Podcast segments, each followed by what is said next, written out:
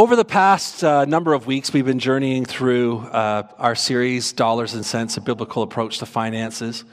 We've been addressing several themes that relate to money that are found in Scripture.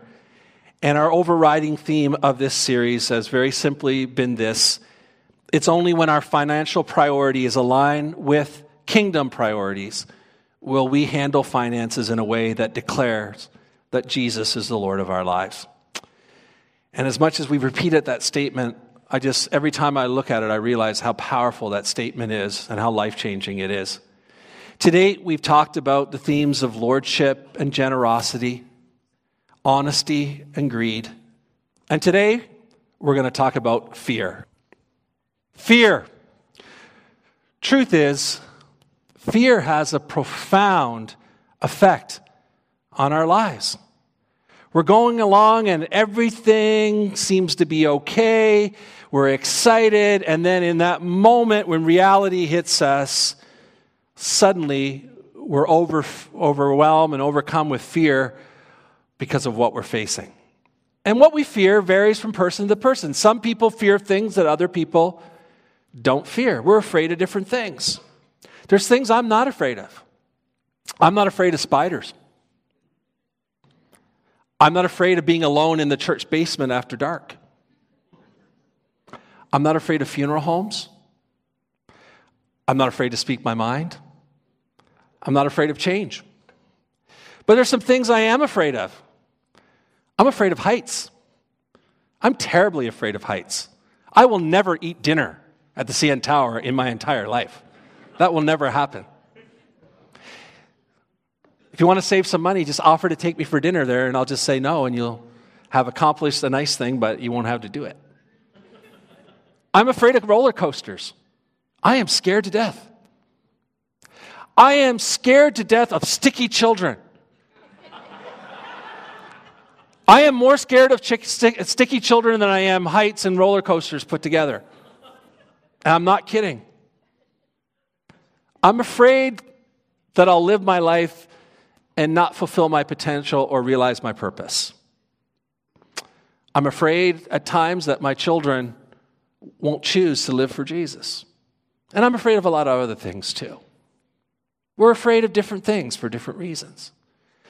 Now, last week we were in Luke chapter 12 and we looked at verses 13 to 21, and Jesus addressed the issue of greed in that passage, and it was prompted by a request from a man who wanted Jesus to tell his brother to divide his father's inheritance equally between them, which, as we unpacked, was culturally unheard of. And Jesus recognized that the man's request was rooted in greed, and Jesus held him accountable. And so, what we looked at last week was in terms of that. Our scripture this morning is a continuation of that same moment and where Jesus now segues into another theme regarding finances, and he continues his teaching addressing the issue of fear in terms of possessions. Because fear is the first cousin of greed when it comes to finances. And so let's read together Luke 12, 22 to 34, which is the rest of um, this passage. Then Jesus said to his disciples, Therefore, I tell you, do not worry about your life, what you'll eat, or about your body, what you'll wear. For life is more than food, and the body more than clothes. Consider the ravens. They don't sow or reap, they have no storeroom or a barn, yet God feeds them. And how much more valuable you are than birds. Who of you, by worrying, can add a single hour to your life? Since you cannot do this very little thing, why do you worry about the rest? Consider how the wild flowers grow. They don't labor or spin. Yet I tell you, not even Solomon in all of his splendor was dressed like one of these. If that is how God clothes the grass of the field, which is here today and gone tomorrow, and tomorrow is thrown out into the fire, how much more will he clothe you, you of little faith? And do not set your heart on what you will eat or drink. Do not worry about it. For the pagan world runs after all such things, and your Father knows that you need them. But seek his kingdom, and these things will be given to you as well. Do not be afraid, little flock, for your Father has been pleased to give you the kingdom. Sell your possessions and give to the poor. Provide purses for yourselves that will not wear out, a treasure in heaven that will never fail, where no thief comes near and no moth destroys. For wherever your treasure is, there your heart will be also. As we look at this next passage, Jesus addressed three things about fear in this next section of the chapter that I want us to consider this morning. The first one is that fear breeds worry. When Jesus addressed the issue of greed, he's speaking to this larger crowd. There's a multitude of people. They're traveling to Jerusalem. They're going up for Passover. There's a lot of people on the road. He's popular. He's drawn a big crowd. But when he began to segue now from greed into fear, he switched his focus away from the larger crowd and he draws his disciples close to him. They had given up everything to follow Jesus. Even Peter said that at another point Lord, we've given up everything. What's in this for us? And so, consequently, they are living each day literally by faith. Because following Jesus, being a disciple of Jesus, was demanding, it was a demanding commitment in this culture.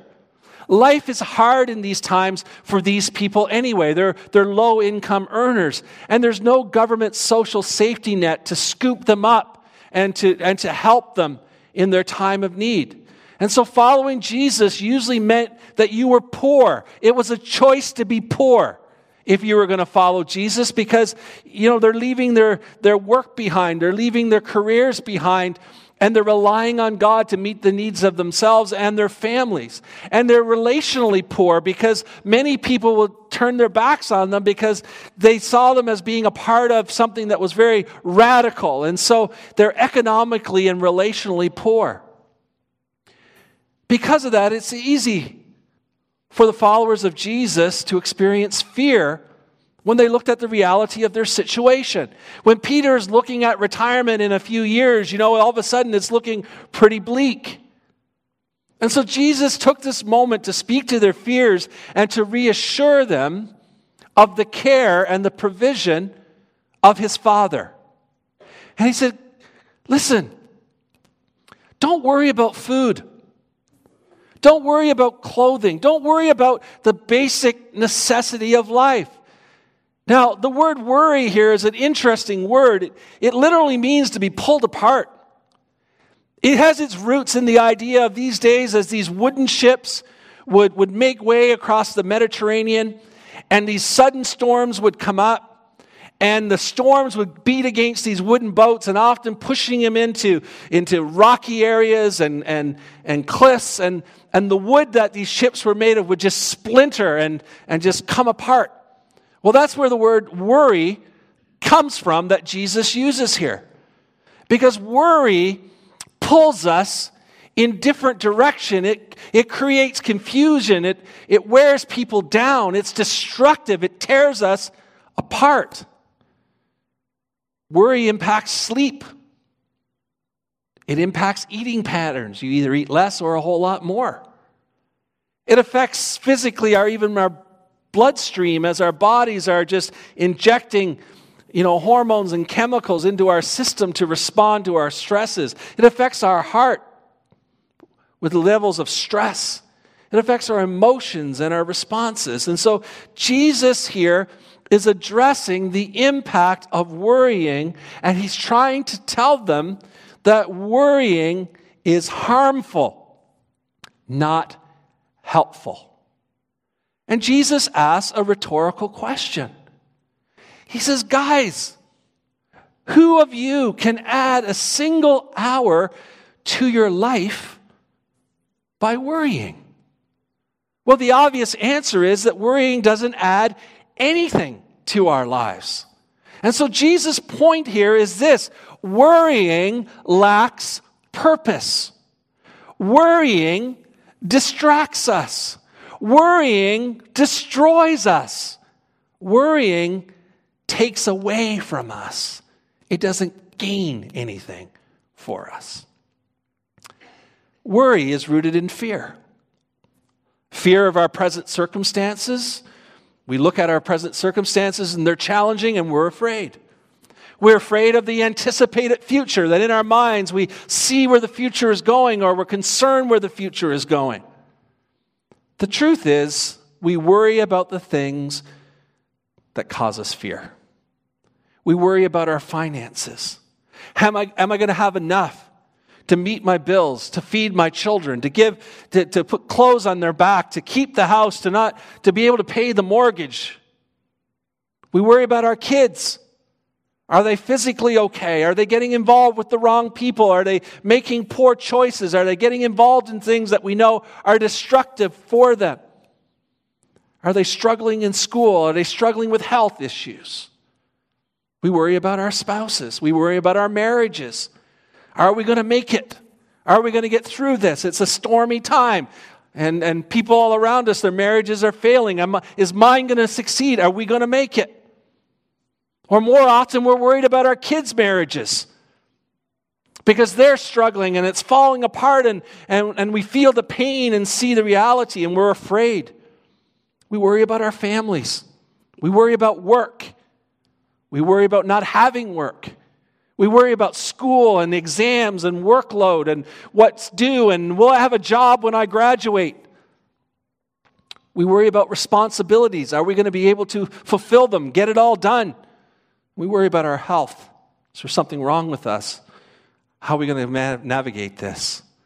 We worry about what we can't change, what we can't control. We worry about what might happen. We, might, we worry about what might not happen. Fear and worry come when we feel like we are no longer in control. When life is uncertain and we can't manage it, we can't change it. Worry is rooted in fear fear of the present circumstances, fear of a potential future. But we're told by Jesus that worry cannot add anything to our lives. Nothing. Worry adds nothing to our lives, but can take a lot away. I was recently reading about Corrie ten Boom. She's a Dutch author of the book The Hiding Place. Some of you may have seen it, and about 100 years ago there was a movie, I think. You may have seen that back then. Corrie lived with her family, who were watchmakers in Holland. When the Nazis invaded Holland and began pursuing and arresting Jews to take them to concentration camps, uh, Corrie's family built a secret room, a closet, if you will, to hide them. They were successful for quite a period of time, but it changed when, when a spy was able to infiltrate what they were doing and they were all arrested. The whole family was sent to prison. And most of her family actually died in prison. Later on, she was personally moved from the prison to a concentration camp herself, where she endured some very difficult circumstances and hard labor. But at the end of her release, when the war was over, she went back to that family home where they lived as a family and where they built that room and where they took that incredible risk to help people. And she made a decision that she was going to use that home as a place for people who were injured during the war to find a place of healing.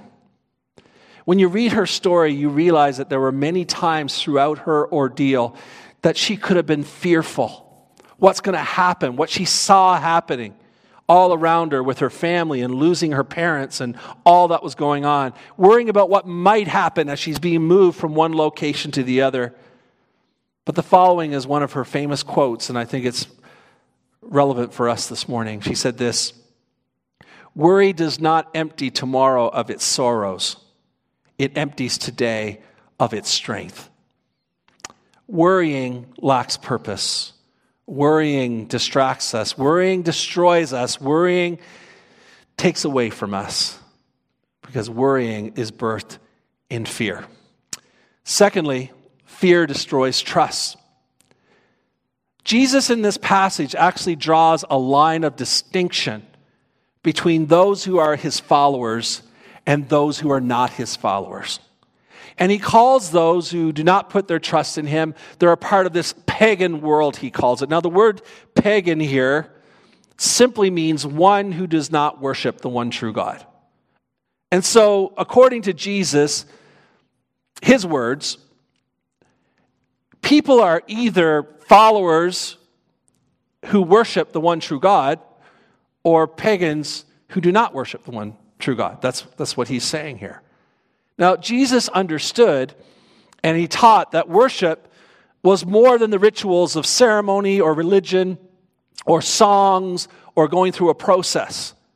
For Jesus and biblically, worship encompassed and impacted the entirety of life. And so, to Jesus, true worship in Jesus' definition was living in a way that demonstrated your relationship with the one true God in every moment of one's life. That was worship. And so he says that those who are not his followers, who are on the other side of that line, if you will, he said they run after things. Interesting language. The mean the word run after here means to clamor for, to seek diligently, to be driven to something. And the whole idea suggests this desperation, this lack of focus, this flailing, if you will. Why? Why are those who are not followers of Jesus so consumed with running after and acquiring? What is the difference on either side of that line? And he makes it clear is because those who are not those who follow him, well, they have to take care of themselves. They have to bear the entire responsibility of having their needs met entirely on their own. And so they're driven to it and they're burdened by it. But Jesus reminds them that those are his followers, well, they're different. God has promised, he says, to take care of those who put his trust in him. God has promised to meet their needs. Now, this doesn't in any way exempt followers of Jesus from working hard. It doesn't exempt following of Jesus, followers of Jesus from planning in their lives. It doesn't exempt them from saving. It doesn't exempt them from good stewardship practices. It simply means that we understand that everything a follower of Jesus needs comes from God, and He will take care of us. And He uses two examples to drive home the point.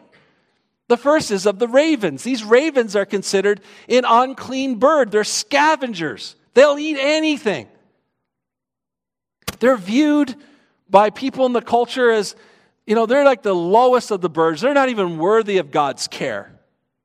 And Jesus reminded them and said, Listen, and you got to remember, he just told the story about the man who had the great harvest, who built the barns, and now he's going to build bigger barns. And he says, These ravens, they don't sow, they don't reap, they don't have storerooms to put their stuff into, they don't have barns to tear down.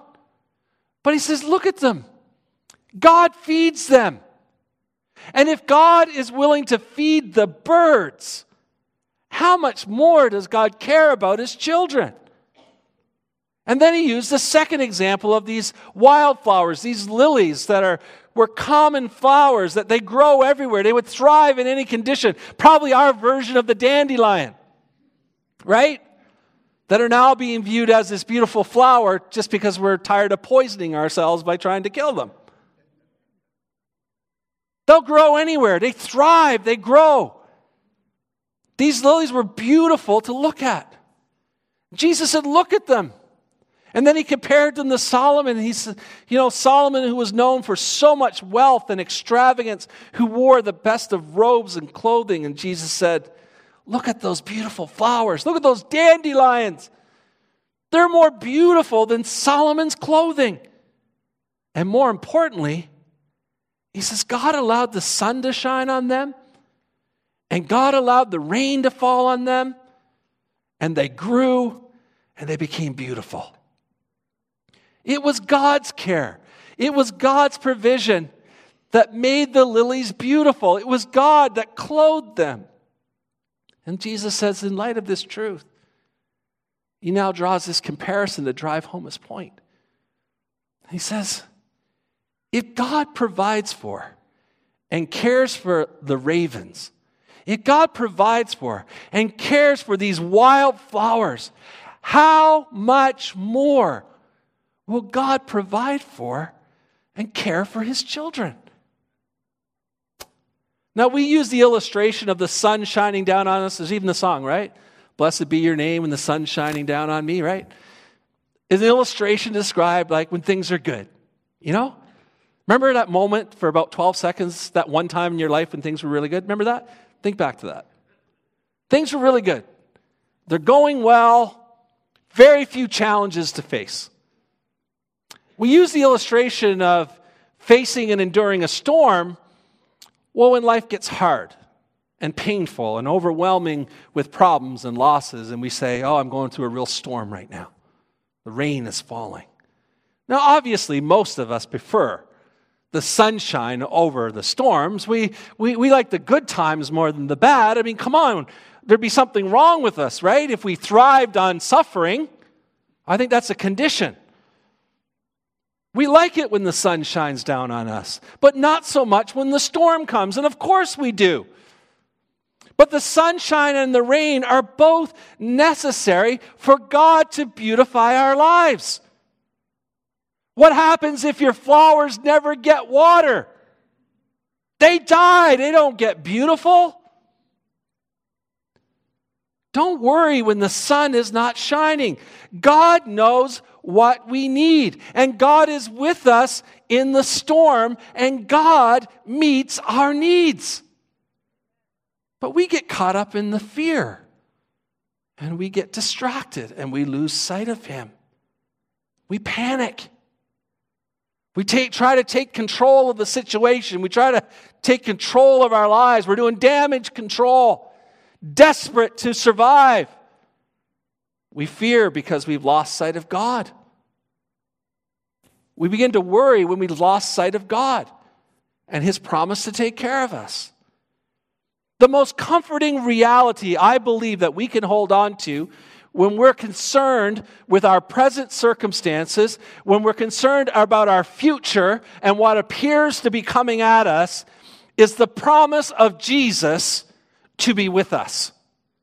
To me, I just find that to be, I mean, one of the most comforting realities there, there could be. In Matthew, Jesus said, Listen, this is the Great Commission. I'm sending you out to make apprentices and all that stuff. And then he says this powerful statement I am with you always, even to the end of the age. I'm sending you out to do this. Physically, you won't see me, but let me tell you, I'm going to be there with you. Many of us love Psalm 23. The psalmist said, Even when I walk through the valley of the shadow of death, the worst valley we could be in. You are with me. In John, Jesus said, I'm leaving, but I'm sending the Holy Spirit. The Comforter is going to come and come alongside of you. Folks, the truth is, Jesus is with us. It's not just something we say to our kids to make them go back to sleep. Jesus is with us. Jesus is aware of our circumstances. Jesus is at work in our circumstances. And Jesus, more importantly, is in control of our circumstances. And that, that is what makes all the difference. You see, a faith that doesn't hold up in the storm is not a faith worth having at all. It's not a faith worth having it all. Because if the gospel is really true, then it changes our lives. And we don't have to live our lives worrying. We don't have to be afraid about what's happening in our lives because our faith and our trust is in God, in the sunshine and in the rain. Thirdly, fear robs focus. Jesus concluded this little talk with his disciples by telling them, Seek his kingdom first. He says, Seek the kingdom first. Seek the priorities of the kingdom first. And he says, Guys, if you're willing to do this as your very first priority, if you're willing to make the kingdom the most important thing in your life, all these other things that you need in your life are going to be okay. They're going to be okay. You don't have to be focused on trying to take care of yourself. You don't have to try to figure out a way that all these needs are going to be met. You just need to focus on the kingdom. Now, Jesus made it clear. He says, listen, the priority of your heart, the priority of your lives will determine whether or not you're committed to the kingdom. Because if your heart and your life is drawn to earthly priorities, if it is drawn to other things, then you're going to be consumed with those other things and not the kingdom. Where your heart is, that's where your treasure will be. Or, sorry, where your treasure is, that's where your heart will be. If they go together, they follow together. And he says you're going to shift your focus away from what's most important. And so he warned them that living with earthly priorities would result in arriving at the end of life and losing all they had spent their lives accumulating. So he made a challenge to them. And he said, Do not be afraid, little flock, because the Father is pleased to give you the kingdom. Their group is small in comparison to the world. But the level of God's care is enormous. He's their shepherd, they're his flock. We're reminded from Psalm 23 when the Lord is your shepherd, I will never be in want. Jesus is promising here a close, loving relationship with the Father where they are protected and they are provided for. God wants to give them the kingdom. God wants them to experience the life changing power of the kingdom. He wants to experience it in part now with miracles and power and His presence. And He wants them to experience the kingdom someday in its fullness when Jesus returns and ushers God's kingdom in completely. And they need to stay focused on what counts. But fear will distract them from their focus. And so he said to them, Sell your possessions and give them to the poor. Now, he's not saying that what we should do is sell everything and live with a vow of poverty. That's not what he's saying here. He's challenging them to trust him to meet their needs, but also to use what they have, even if it seems like it's little, in order to live out the kingdom by helping others. It's a win win scenario. Their obedience to giving their lives and the little they have to the kingdom will bless others and advance the kingdom, and it will lessen the possibility, secondly, of greed taking root in their lives. Jesus taught them, and this is so countercultural for us even today, that the best way to overcome your fear of not having enough wait for it, is to be generous. The best way to overcome your fear of not having enough is to be generous. That's ludicrous, isn't it? But it's truth. Thank you for that one person for clapping. I'm trusting you were generous when the plate went by, so that's good. Folks, when you're afraid that you don't have enough, being generous is a powerful act of trust, isn't it? I mean, how hard is it to give when you have lots? But it's really hard to give when you really have little. And so he challenged them. He said, I want you to have purses that will not wear out. Now, in this culture, it was the men who wore the purses. We might need to get back to that. It was the men that wore the purses, right? I mean, can't you imagine it? The shepherds are out there on the field, fire's crackling, the sheep are asleep. And the one looks over and goes, That's a really nice purse. Where'd you get that? Oh, this?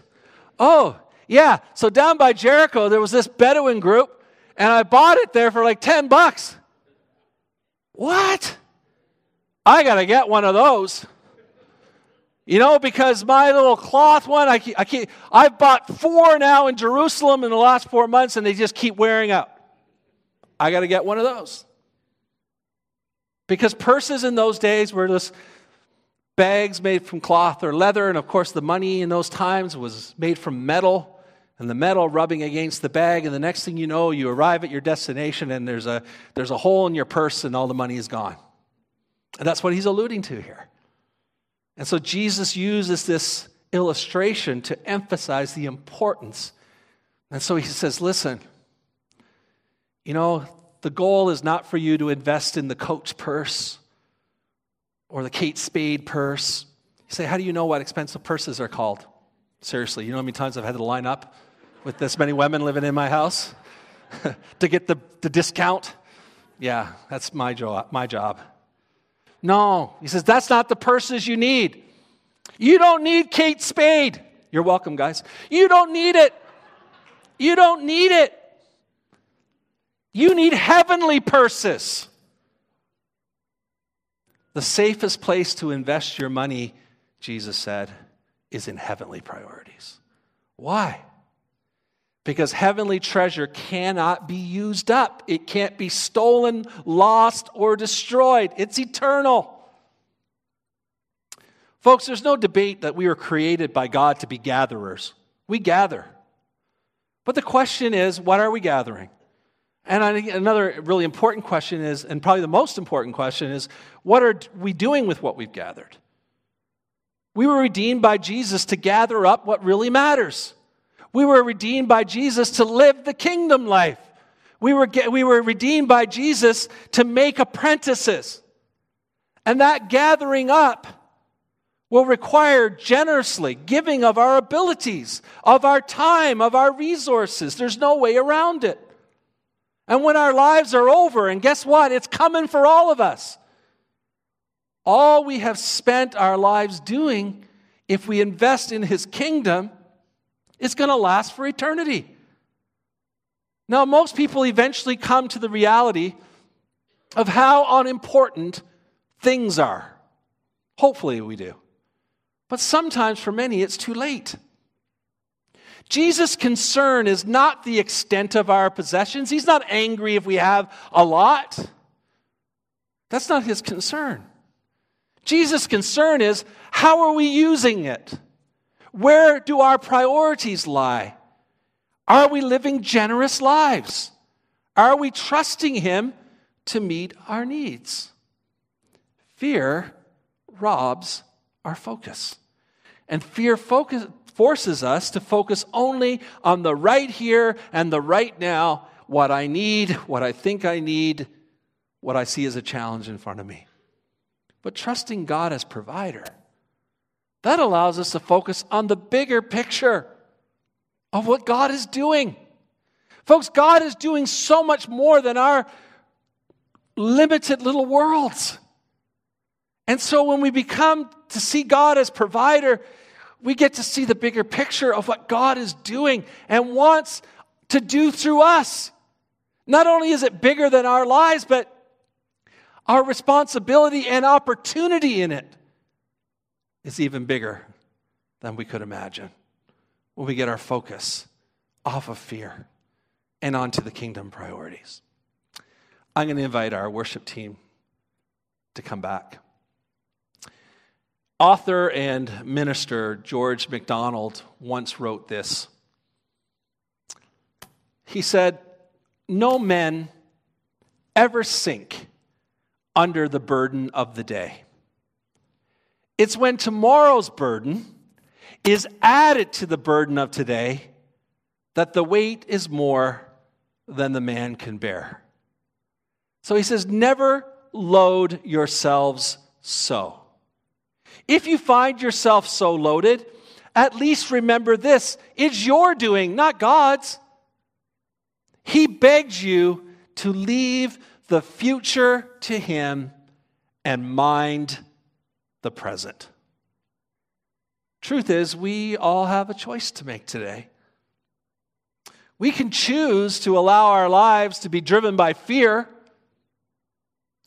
and the result would be worry and destroyed trust, misplaced focus. We can, people all around us are doing that, and the majority of the people that we pass on a daily basis are living that world. Or we can choose to live our lives as children of God, who put our trust in Him in the midst of the most fearful of circumstances and get to testify of His peace, His contentment, His trust, confidence, and focus on things that make a difference in this world that have eternal value. We can have that if we do not allow fear to dominate the drive of our lives and the priority of our lives, specifically in terms of resources and things. Let's stand together this morning. Our worship team is going to lead us just one song this morning.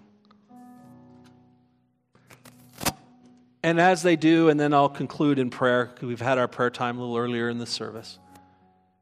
But I'd like to ask you this morning would you take these next three to five minutes to just reflect on what God's word and the words of Jesus, what they mean for you this morning? Allow his words to resonate through your heart and your soul this morning. And as you prepare to leave this place, resolve in your life a desire to not allow fear to dictate how we live, how we prioritize, what's important, but trust and the kingdom and eternity and God's care and Jesus' presence as the better alternative.